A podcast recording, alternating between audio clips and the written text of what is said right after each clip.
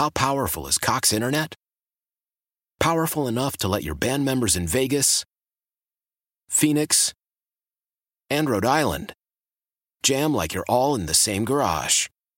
Get Cox Internet powered by fiber with America's fastest download speeds. It's internet built for tomorrow, today. Cox, always building better. Cox Internet is connected to the premises via coaxial connection. Speeds vary and are not guaranteed. Cox terms and other restrictions may apply. Analysis by Ookla Speed Test Intelligence Data. Fixed median download speeds. USQ3 2023.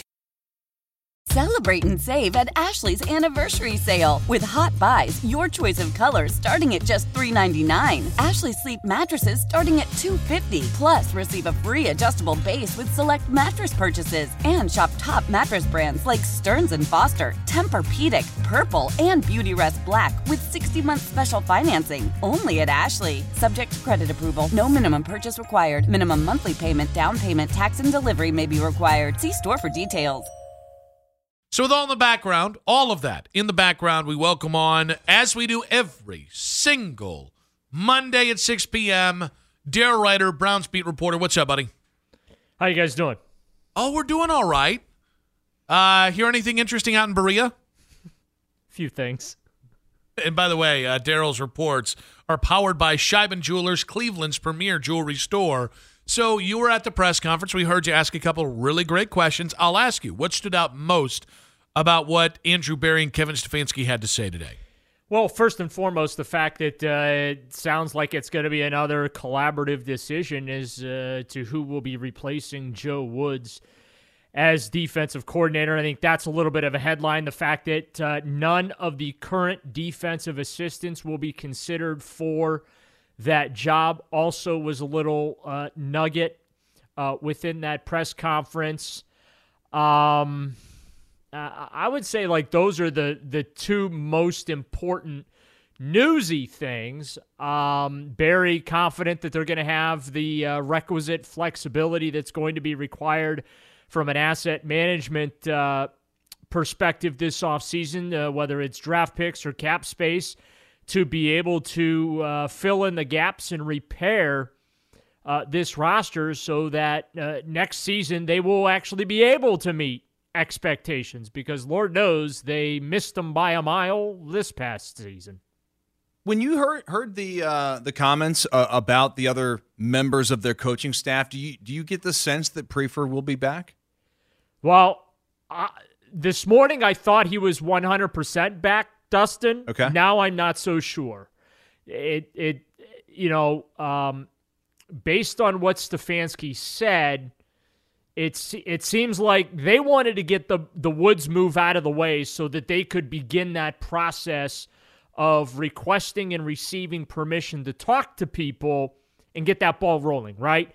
Um, because there's going to be a lot of competition around the league for defensive coordinators. Special teams coordinators, yeah, but if they need to replace him, that's I don't think going to be nearly as difficult as the defensive core, at least to get the guy you want. You know what I'm saying? Right. So uh, I, no disrespect to the special teams co- coordinator position, but defensive coordinator in this instance really does take precedence. Stefanski also revealing the decision was made last night to fire Joe Woods, and then of course the news came out uh, or before the sun came up this morning that in fact the Browns had parted ways with Woods. Daryl, um, we heard from Deshaun Watson yesterday talking about some expected changes and you know about how how how the last six games have been kind of a getting to know you period. Do you think any of the comments we've heard from Berea, whether it's Stefanski or or Deshaun Watson or do you think any of this proves that the Browns prioritized uh, figuring out what they had in Deshaun Watson over winning over the last six games of the year? Well, I'd hope they knew what they had in Deshaun Watson before they gave up six draft picks and $230 million. I mean, I would as well, but the problem is we've had we, we've had a few people on this station suggest that uh, maybe they need to change their usage of Deshaun Watson, which is uh, not great after six games. Well, here's the thing. I, I do think, Nick, in fairness to the conversation, right? I, I do think that there's going to be a transition. This was be, uh, partially out of necessity, partially because of the talent that they had. Uh, this was a basically a run centric offense that they had begun to begun the process of transitioning to a pass centric offense. And I think that that transition is going to continue. I thought Nick Chubb made an interesting comment today, and it is relevant. He, he you know, he was asked about that. He said, "Why can't we do both?"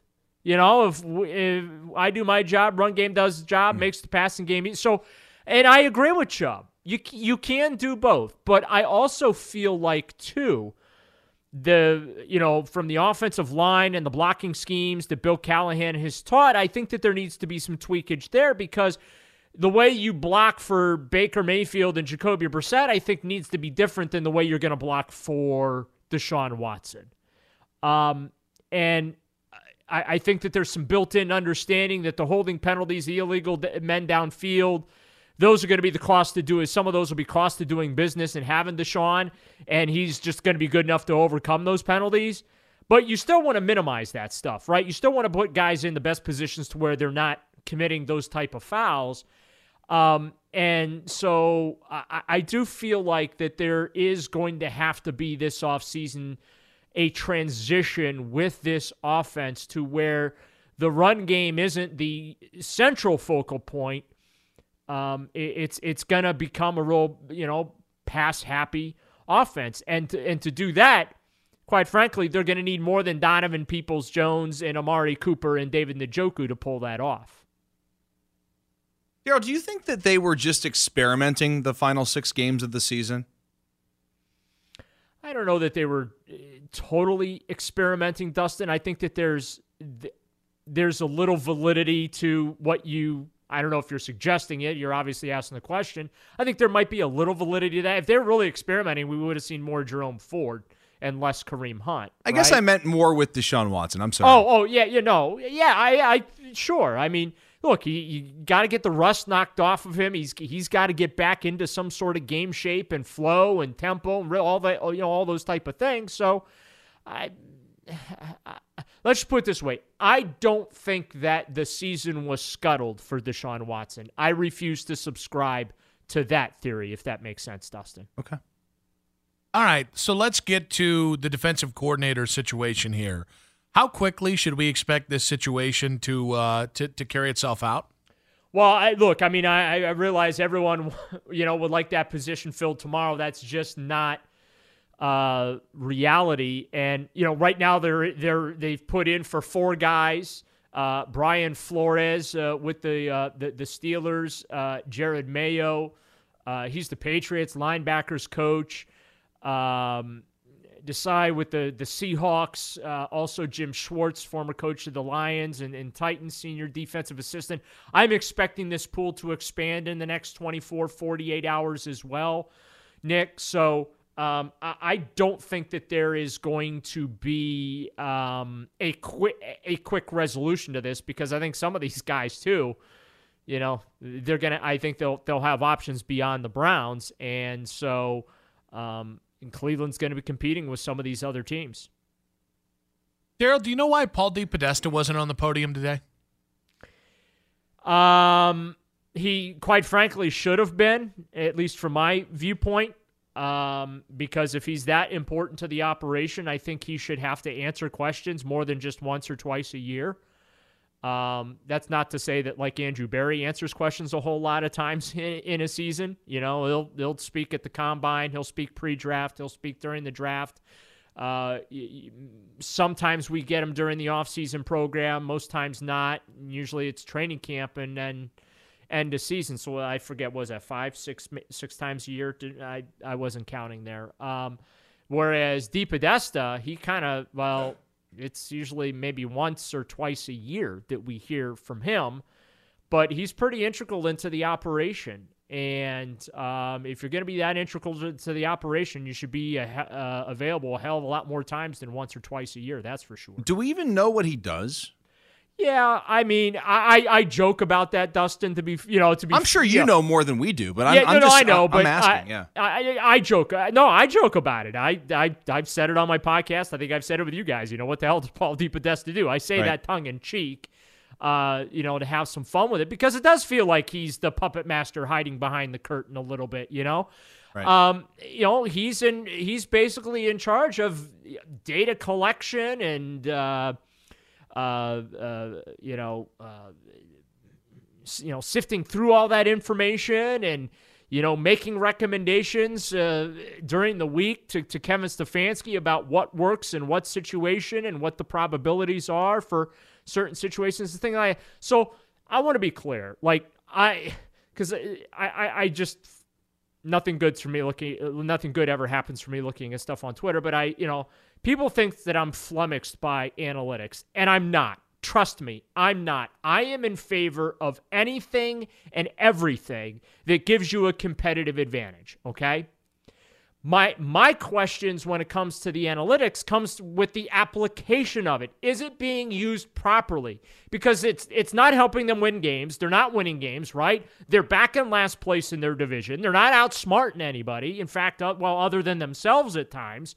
So uh, my questions have nothing really to do with act- the actual analytics. My questions are: Are you are you using it effectively? Are you applying it correctly? You know, are you going to evaluate those things to make yourselves better as an organization? So I just I can't stress that enough. I am not anti-analytics.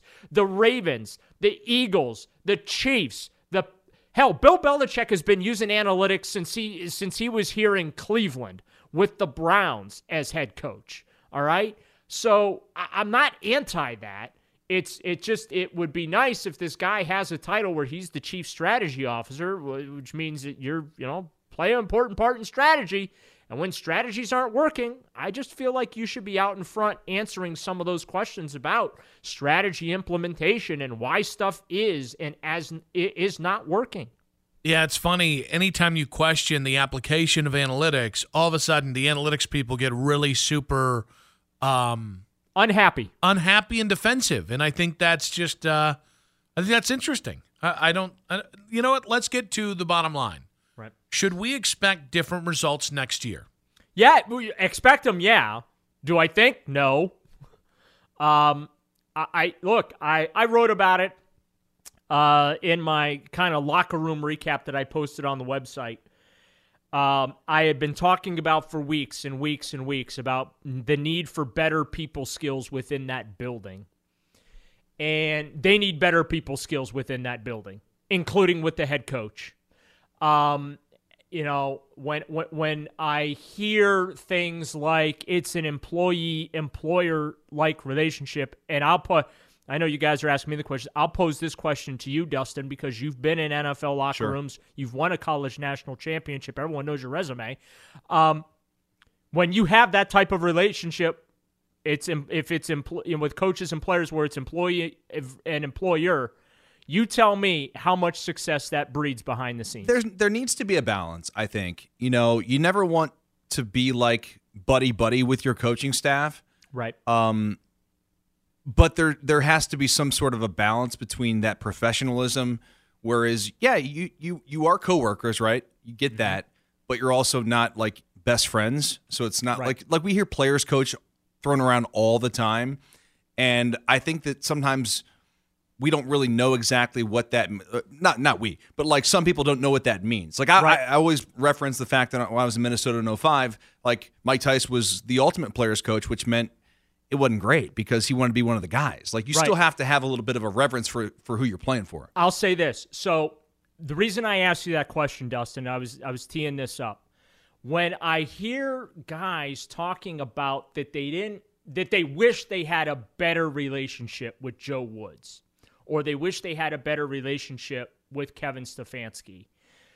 Th- those raise red flags and have the red lights blinking from my perspective, right? I mean, we heard Kevin Stefanski say in the press conference today, and I thought it was a great comment. Hey, even when my door's closed, my door's open to my players. Right. I, I and and I respect it. I, I, take Kevin at his word, but I, I just I, I question that, right? Because when I hear stuff like that, where it's just there's there's this, it's a very sterile employee employer relationship, and uh, don't feel like there's much of a personal connection with the coaches and stuff like that.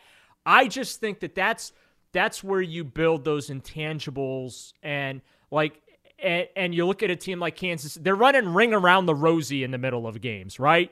And I know it got touched, but you, you see what I'm like, and and winning breeds fun and confidence and things like that. And they always say winning is you know breeds the best cultures in that. But I just I've been searching all season for something missing, and I think I finally found what that was. And I hope that that is that's why I asked Kevin Stefanski uh, the question I did today about being a leader and connecting with the players and things like that because I think that's something where he needs to do some self introspection and really try and grow that next year. He he did some things last year with the you know team bonding and, and whatnot, but I think that's something he needs to maybe look into as far as how he can form better bonds within the locker room and w- with his coaching staff within the locker room because once you do that, I also think it helps with the things that uh, were problematic, right? Attention to detail, discipline. Yeah, okay. It it really soothed some of those things that really popped up, and as it turns out, those little things that became really really big things. Now that we look at things uh, in the rearview mirror, Daryl, that was a quality end of the season wrap up on a Monday here on Black Monday. I'm uh, thank you. I'm sensing sarcasm in your No, voice. No, no, it was a great No. interview. Yeah, it was a it was a great interview. It was. yeah. I don't know. Sound a little patronizing to me there, Nick. I don't know. No, you're Nick- so Nick great. Nick would never patronize. no, I, I certainly wouldn't build a, my own career and like broadcasting style off off like patronizing No, people. he never would do that. Daryl, great stuff, buddy. Appreciate you. You bet, guys. Talk to you soon. See you, bud. I looked over on Twitter during the break, and Kevin Stefanski was trending in Ohio with Brian Flores. Hmm. And I just had a thought. As somebody who has stood within the general vicinity of Brian Flores, Okay. I have no idea how, if you're Brian Flores, you let Kevin Stefanski be your head coach. I, I just don't know that if I'm any defensive coordinator out there right now that I want to tie myself to Kevin Stefanski knowing that he's on the hot seat. Oh, I mean, I definitely think it's going to be. I don't. I don't want to say it's going to be impossible. No, they'll get somebody because somebody's going to want this job. Well, and, they they're might even the get paycheck. a. They might even get a good candidate. yeah, they might. But I, I do. I think it is a bigger question. Like how much. You know, it, it's so funny because Kevin Stefanski said, "I'm going to spend a lot of time with these guys, but you always want input." And then Andrew Berry today said, um, well, you know, when Kevin makes his decision. And it was, and he kind of quickly reset that. But like, I'll be honest, I want Kevin Stefanski to be, I want Kevin Stefanski to every, co- uh, every potential coordinator to appear like he's the guy making the decision. Because Yeah. if anybody gets the feeling that it's Paul DePodesta, I mean, it's uh, Berry's one thing because the GM can occasionally have input or, or get to know guys. Analytics nerd who lives in San Diego most of the year just doesn't feel like the guy. Hey, uh, hey, Brian Flores, have you met Paul DePodesta? Yeah. Hi there, Brian. Yeah. That's how uh, Paul DePodesta sounds in my head. Paul DePodesta is like the godfather that I- we, we know nothing about. I think Paul DePodesta would wet his pants when he meets Brian Flores. I, so Yeah? I made the point about if if you're Brian Flores when you meet Kevin Stefanski, how are you going to go from Mike Tomlin, who like Mike Tomlin's presence requires your attention? There is a weight in authority to Mike Tomlin, Yes. and Flores has the same thing. I I I, I for two seconds met quote unquote Brian Flores in the media box uh, after week three, and I I've been around Mike Tomlin a couple times just on sidelines and stuff like that when he's uh, been in town, whether it's here or Carolina. These dudes are commanding dudes, and I just I don't know. Like I, it's it's weird to me because like I know. Listen, Bill Bill Callahan's supposed to be uh, a, a a ball buster. Mm-hmm. He's supposed to be a bad bad man, but like Brian Flores just seems like a different level. Like Brian Flores almost seems like a non toxic masculinity version of Gregg Williams. Like like the the double G definitely had some some latent issues with some hidden feelings because he was he was trying too hard. Brian Flores is is the reality of like what just an alpha male is. And so I don't know. I, I do like the idea of uh, There's a lot of Tomlin and, and Brian Flores. Yeah. And so I don't know how if you're Kevin Stefanski, what do you say to him to get him here? Cuz I don't think cuz here's the other part of this. I don't think I really don't think Brian Flores needs a defensive coordinator job to to be a head coach again. And I actually think if he wasn't And- and- currently and- suing the NFL, Yeah, well, I think that- he that's would kind be of a problem too. But a I- head coach. I do think the guy is in line to be another head coach at some point. And and listen, there's not a lot of great candidates out there. You know, that's interesting. Like every candidate that I've heard so far, I in one way or another like. Like I'm not excited about uh, Sean Desai or or Jim Schwartz, but I get it.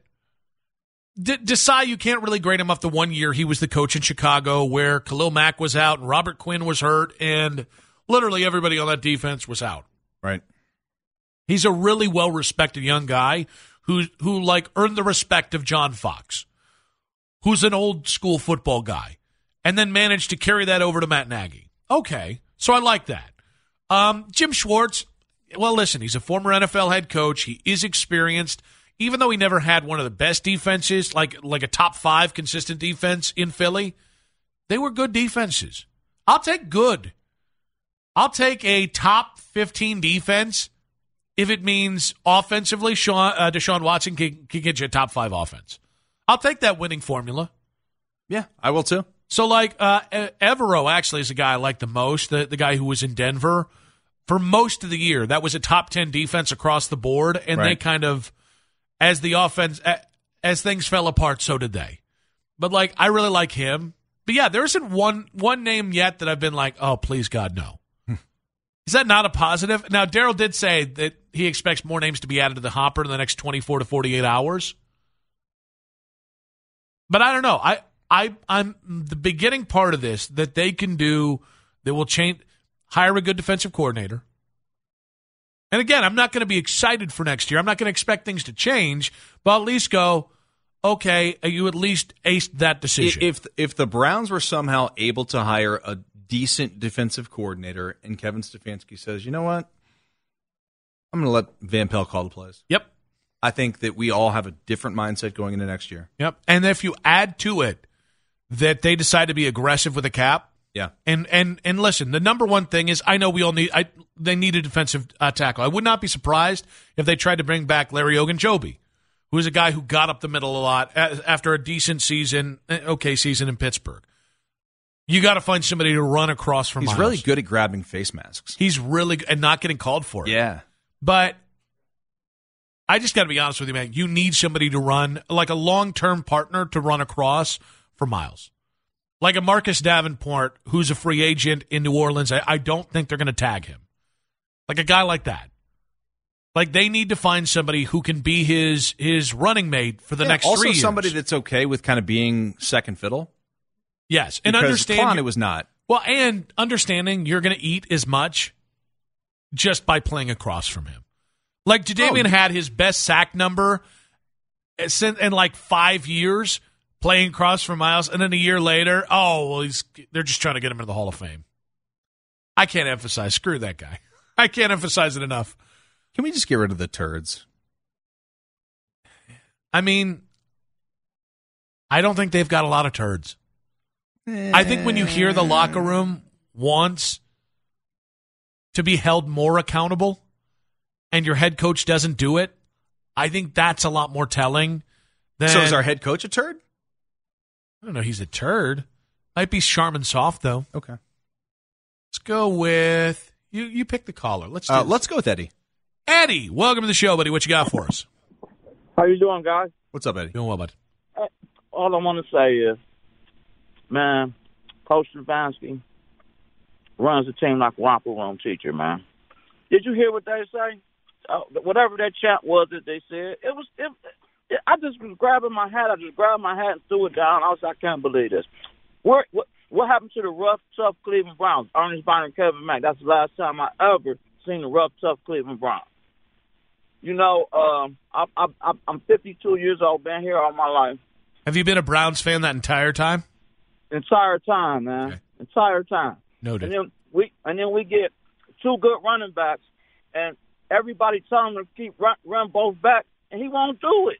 But then he wanted to have these little chants where the whole the whole locker room sound like a, a classroom, and they know exactly what to say because they freaking losing. Myles Garrett, all he do is concentrate on sacking the quarterback. What about the run? They run inside every oh the whole year. Uh, that also could have been because he was playing next to Jordan Elliott, who sucks. I no, I don't want to say that. Who I don't think is a starter. Thanks for the call, Eddie. Daryl, real quick, buddy. We got about uh, forty-five seconds. What you got for us? Man, I think the real question is we're talking about the defensive side of the ball. If you notice, the offense looked no different under Brissett or Deshaun Watson. So the question is, how tied Haslam is to Podesta? Because if he's not willing to move him, nothing's going to change. So I feel like uh, DePodesta's like best friends with Jimmy Haslam for some. like this guy has, sur- has survived how many regimes? you want a hot one? Give me a hot one. I think D. Podesta is our Jack Easterby. Jack Easterby was a guy who went from team chaplain in New England to overseeing and being a part of every decision in Houston. And it took hitting rock damn bottom for them to fire his ass. If they haven't fired Paul DePodesta yet, if, if this offseason, or sorry, this disappointing season didn't lead you to uh, free your football people from this this weird Rasputin from San Diego, I'm sorry, it's not happening. Paul DePodesta, they Paul D. I might be buried, and Paul DePodesta's ass will still be here. Hopefully, in a long, long time. it's funny now. because there have been so many people that we've just outlasted in regimes, coaches and players and yada yada yada. But like Paul, you're right. Paul DePodesta may be here. I don't for 20 years. two one six And we seven eight. don't know what he does. Double. Oh no, he's he's involved in every decision. Okay, and uh, you know he's he's uh, but he doesn't even live here. He, helps control the flow of information. Okay. and he's he's buddies with Jimmy. Is he? Uh, is I'll he- tell you. Listen, third place, third place, and fourth place is a great way, uh, a great place to be in, Oh, in this division. And before that, before that, what was it? It was 0 16, Oh, and was- one in one in 14 and 1. One in One in fifteen. Yeah, I, I, I keep forgetting where the they one add. came When did in. they add the extra game? Ask, Uh, ask David No, no, no. Was, I think 2020, right? Or 2021. Definitely not 2022.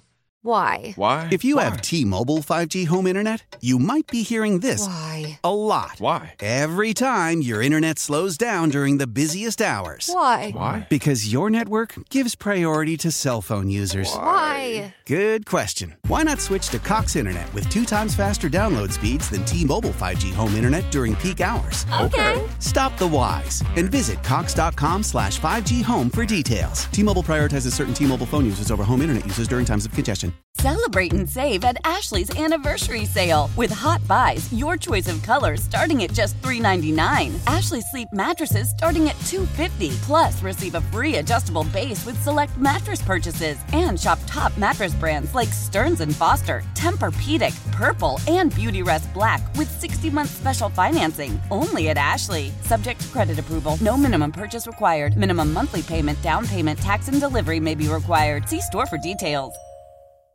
We all agree that reducing carbon emissions is a good thing. And once again, Toyota is leading the way. We hear a lot about fully electric vehicles, and Toyota has them with more on the way. But we also know a BEV is not for everyone, whether it's because of cost, range, or concern about finding a charging station when you need it. Plus, the raw materials used to manufacture batteries are limited.